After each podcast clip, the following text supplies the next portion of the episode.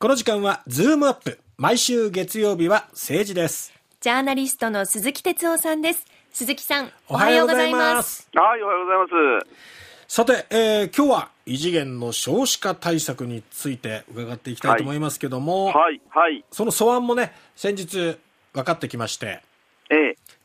財源どうすんのっていうところがやっぱり焦点になりましたね。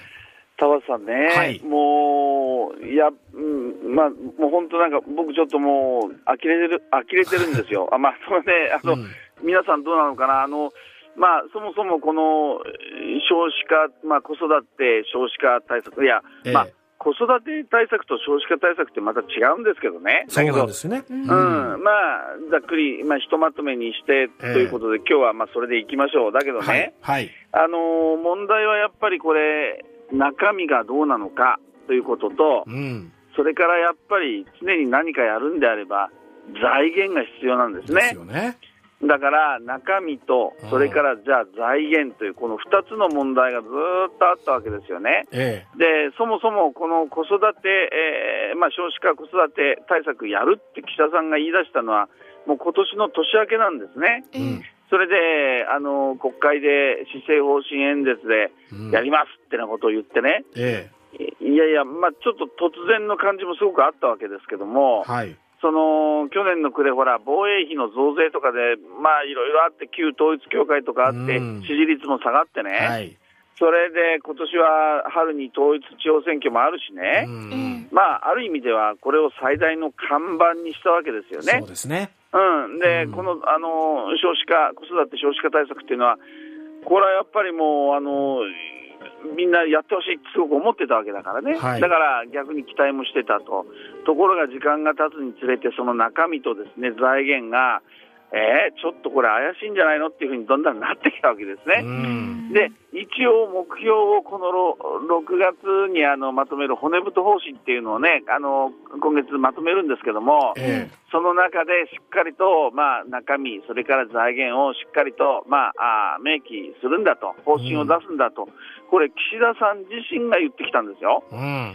うん、それでさ、あの今、素案がまとまったらですね、はいまあ、中身については、まあ、これ、皆さんいろいろお考えあるでしょうけど、うん。基本的にはね、やっぱりお金なんですね。その、うんお金を増やす、例えばその子どもの支援のためのそのおお金をですね、えー例えば倍にするとか、1万5000円を3万円にするとかですね、はい。それからあの高校生までずっと1万円をお上げますとかね、そうでつまり。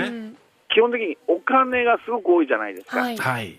うん、だから、あのあなんだ、結局お金だねって、いやいや、ちょっと待って、他にもいろいろあるんだよねって、まあ、こういう意見もあるわけですようね。ん。で、じゃあ、お金ならお金でいいとしましょう。じゃあ、はいその財財源はというとですね、うん。今までいろんな議論が表に出てきました。その政府の子供にか、子供会議みたいな、子供政策の会議なんかでもね、ええ。あの、出てきたら、そしたら、いや、どうもこれ国民負担だよと。ね。うん。あの岸田さんは増税はしないって言うけど、はい。増税はしないけど、例えばあの社会保険のあのお金を払少しプラスするとかですね、はい。えーそれからあの例えば今、これ、あの子供を、まあえー養っているときに、えーあのいわゆる、えー扶養控除がありますよね、ねうん。これをお金あげるんだから扶養控除もやめちゃうよとかですね。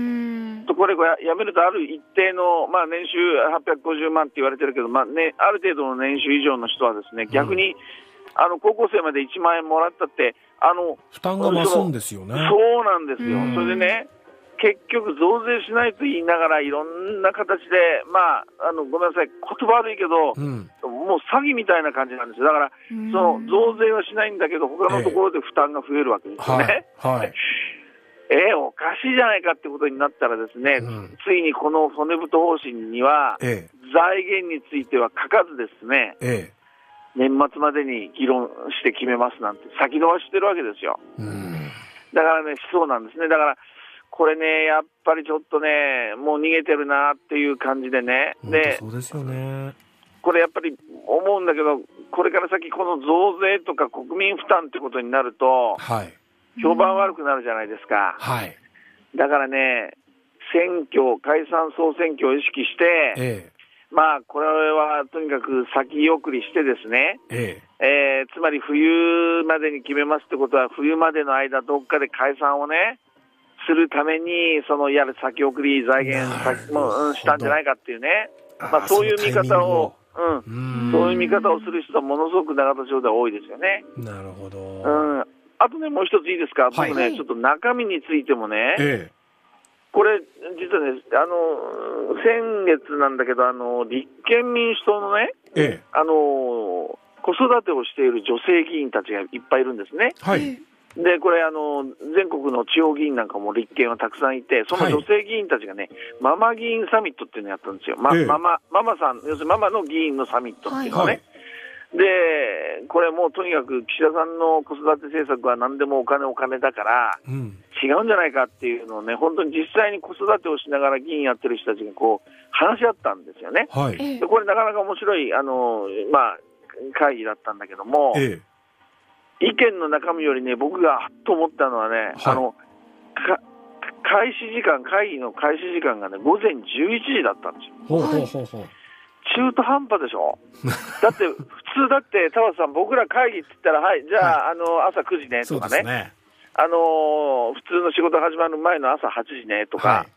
じゃあ、お昼食べながらね、とか、ええええあじゃあ夕方会合、夜ご飯食べながら会合、当たり前にやるじゃないですか。はい。でえ、11時と思ったらね、そこに取材に来てた女性記者がたくさんいたんですよ。ほうほうええこの人たちもみんな子育てをしてる人たちだったんだけど、え11時っていうのは素晴らしいと。その保育所に子供を預けて、それから行ける時間ですと。えなるほどで、終わって原稿を書き終わったら夕方までに終わるので、えで、しあの、あの、記者ですからね。うんそれで、夕方になったら子供を迎えがまた間に合うってわけですよ。うーんで僕ね、やっぱりショック受けたんですよ。僕なんかほら、こう、なんか子育てをなんとかとか偉そうに言ってる割には、えうん11時に始めるっていうことの意味が、もうもう僕も慣れてるわけですよ。だから、ええその朝とか夜やるもんだって会議はね。そうですねでも、これってさ、やっぱすごい大事で、社会をやっぱり変えなきゃいけないんだなって僕は思ったんですよ。うんこういうことをその子育て対策でやらなきゃいけないんですよね。なるほとど、ね、男性社会をどう変えるかとかですね。ううんんそうじゃなくて、やっぱり中身が全部お金、お金、お金、お金でしょ、はい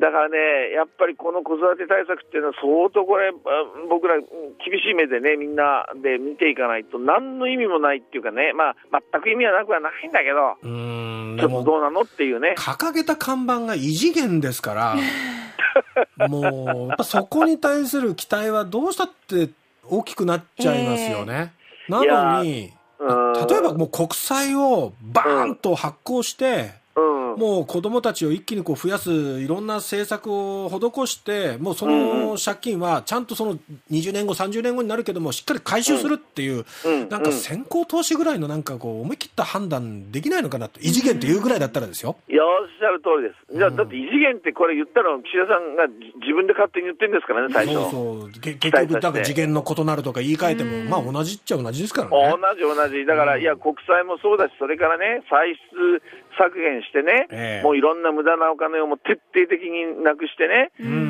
いや、極端に言いますよ、国会議員の数を半分にしてでもお金を作るとかね、うん。そういう、それが異次元ですよね。そうですよね。でも結極国民負担かよと、ね、はいそういうだから失望はすごく僕多いと思う。だからこれ本当しっかり僕らウォッチしないといけないと思いますね。そうですね。ははい。これからも注視したいと思います。はい鈴木さん、はいありがとうございました。ありがとうございましたいえいえ、はい、どうも。ジャーナリストの鈴木哲夫さんでした。